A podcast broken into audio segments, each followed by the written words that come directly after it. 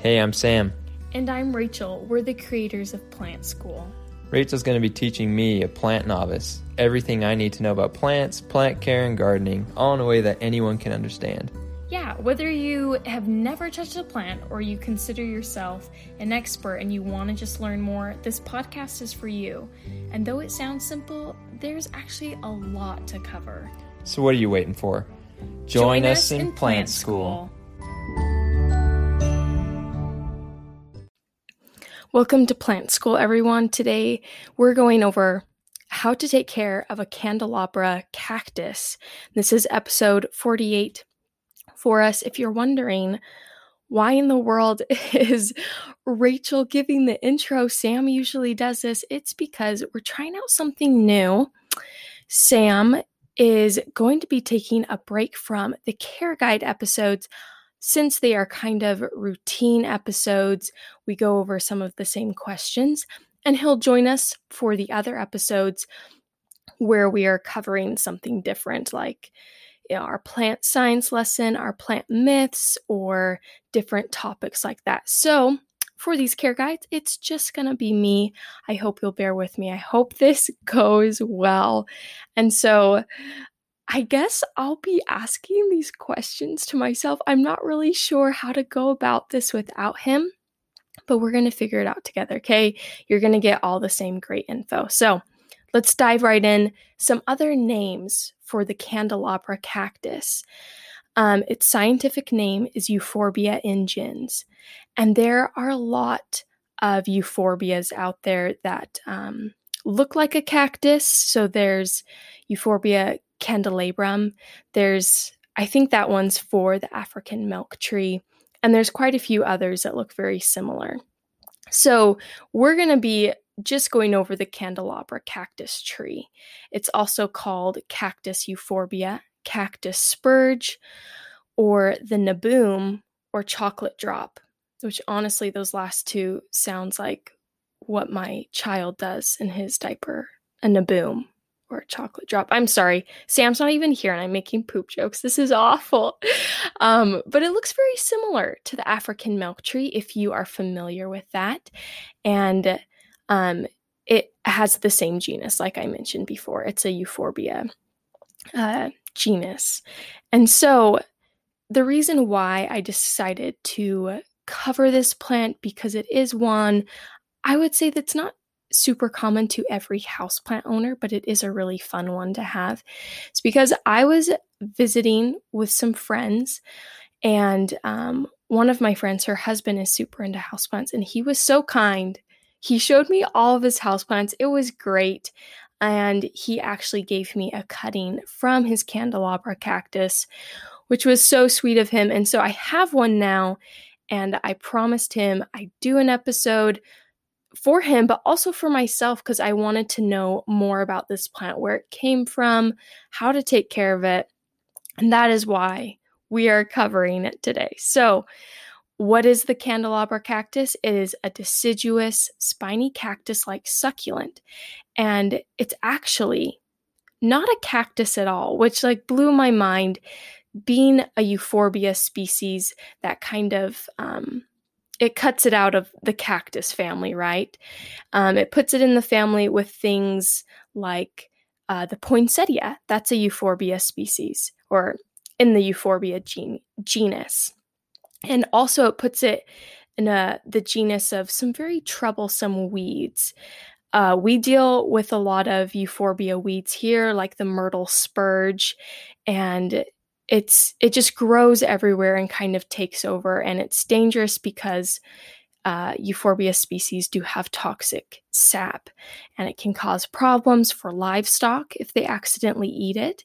can give them you know stomach issues diarrhea and it can cause skin irritation if it's mowed down and you happen to walk through it um, if it's growing in your grass or your livestock happens to walk through it it could cause irritation um, just above their hoofs. So um, they can grow, the, going back to the candelabra cactus that we're covering, they can grow to be 40 feet tall when planted in the ground in the wild.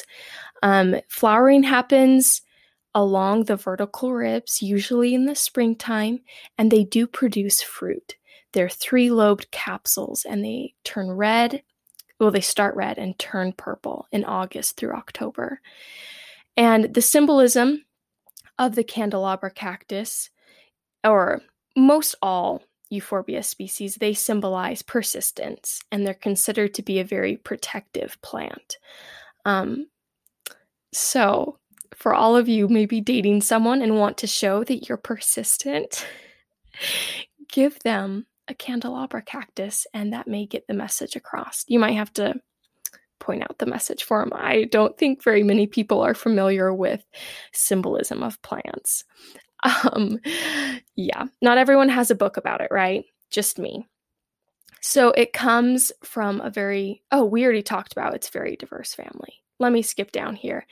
They can usually be distinguished partly by their white sap that I mentioned, and it is toxic. So this sap was kind of developed in these euphorbia species or genus. I keep saying species, but it's their genus.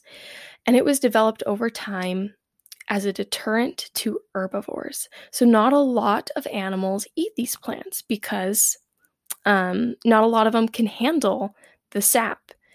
They can be great in landscape, um, landscapes that are like Western or have that sort of theme to them. They can be a great uh, plant to showcase because they do have a pretty unique shape when they are fully grown. It looks like a candelabra, go figure. Um, and it takes about three to five years for them to get really, really large. Um, and so the question, at least for me, arises of how did these plants, you know, what's their history? How did they get into our homes and come over here? You know, to be a common plant that people use in their landscape. So it is native to the coastal and inland parts of South Africa. It grows in dry and rocky habitats and the dry lands of the semi savannas. So, uh, when the sap is properly used, and you know it's not just you accidentally get it on you and it causes skin irritation it can serve as a medicinal agent and there are actually some ancient tribes in africa that would use it to treat cancer the Venda and the sotho people used it for that purpose for um, treating cancer and interesting enough there they recorded that it saved two black rhinos during a drought in 1997. There was no water anywhere. Their normal watering hole was gone, and this was in the Lawandi National Park. So they had no water, and these rhinos went to the candelabra tree and they were able to drink the sap from it and they survived. They were fine and it got them through the drought. So it has kind of a famous history of saving the black rhino, which is really cool. Monkeys are known to eat their fruits because this tree gets really large in the wild. And so the monkeys can climb up and eat their fruits when they're produced. And this, the euphorbia, like candelabra cactus, it was named after a Greek physician. His name was Euphorbus. Poor guy. That just, I, Euphorbus. I don't know. That's just one of those names where you can't help picture just some some type of dude and Euphorbus. I don't know, maybe he was good looking, but it just sounds like an unfortunate name. But he discovered it in the Atlas Mountains.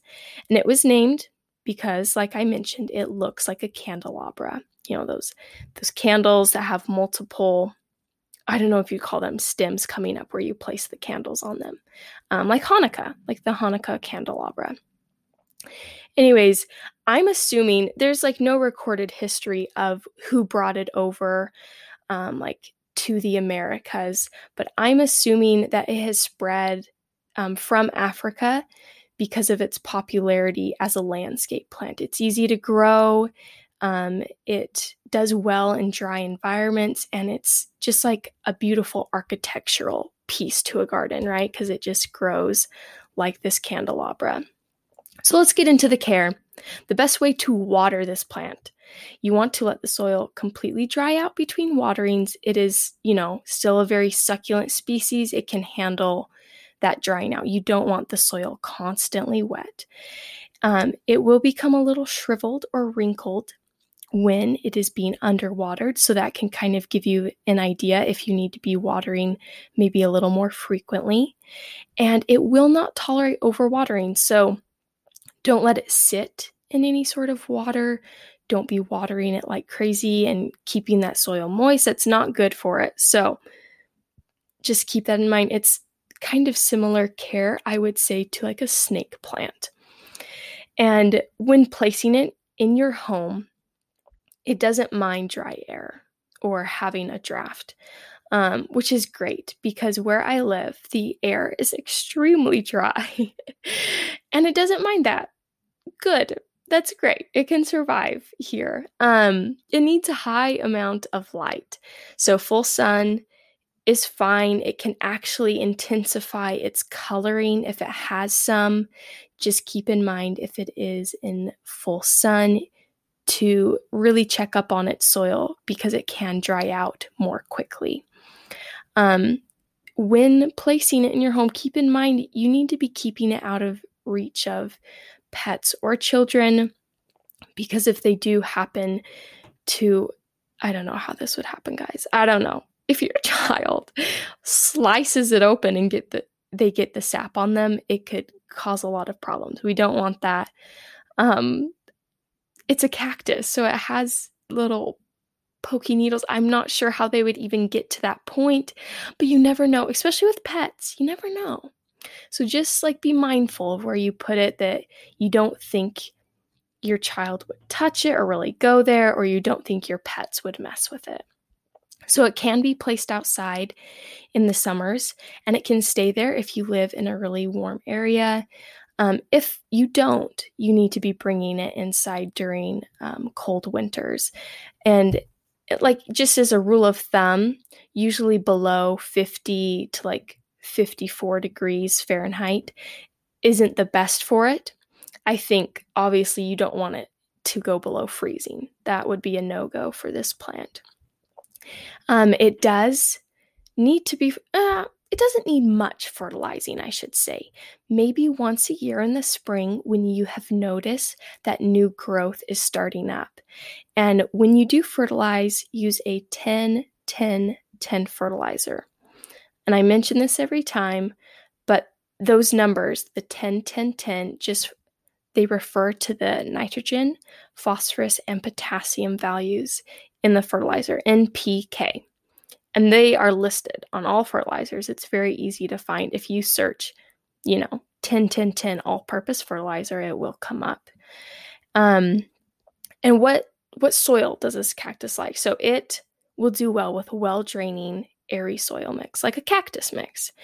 Um, it should mainly consist of non organic material like pumice, clay, uh, lava grit, you know, whatever and then just a little bit of organic material. So with mine that I got from my friend, I simply got some potting mix and then I added in some sand and I think like a few very small pebbles, uh, like a handful of them to the mix and kind of stirred it up. And I've used that. It, it drains great. So I'm assuming that it will be okay. Remains to be seen, but just know that it needs like a well draining cactus mix. Um, it's actually not prone to very many pests, which is great. We love that. And it is because a lot of the pests, um, if they harm the plant, the toxic sap will kill them. So you don't really have to worry about pests for this. And just like point out how toxic this sap can be in South Africa and Zimbabwe, they would actually use, or maybe they still do, I'm not sure but you can use the sap as fish poison while fishing. Um, it will paralyze the fish and make fishing a lot easier, which is really cool. And obviously, it can be propagated. Uh, like I said, I got a cutting from a friend. So you can cut off a piece, make sure you wash it under cold water to get rid of all that milky sap since you don't want it going everywhere due to its toxicity. And you can allow the cutting to dry um, for up to two weeks, it can be shorter than that just to allow a callus to form, and then you can plant it in well draining soil. It can also be grown pretty well via seeds. It is a longer route, as you know, growing from seed always is. And so that one's kind of a more long term uh, way to go. If you want it to be quicker, simply get a cutting from an existing plant. And speaking of, you know, cutting this plant, if it gets huge, you can prune it. If you maybe want to put it in your yard and it just grows massively, it can handle pruning. Usually, you want to do this during warm weather so that it can heal before winter comes. And you want to use a clean pruning saw or some sort of knife. It will leave a scar, but uh, where you cut it can also induce branching, where you've cut over the next few years, it will start to branch from that point. Um, so, if you want your candelabra cactus to branch, you can consider making, you know, um, a cut through it and it can induce that for you. It will take a while, but it does work. And that is it. We made it, guys. That is how to take care of a candelabra cactus. I hope this was helpful to you guys. I hope you enjoyed. I hope I hope this went well even though Sam's not here. He will be back for other episodes. But thank you guys so much for listening. If you've enjoyed this episode, please consider leaving a review and we will catch you guys next time.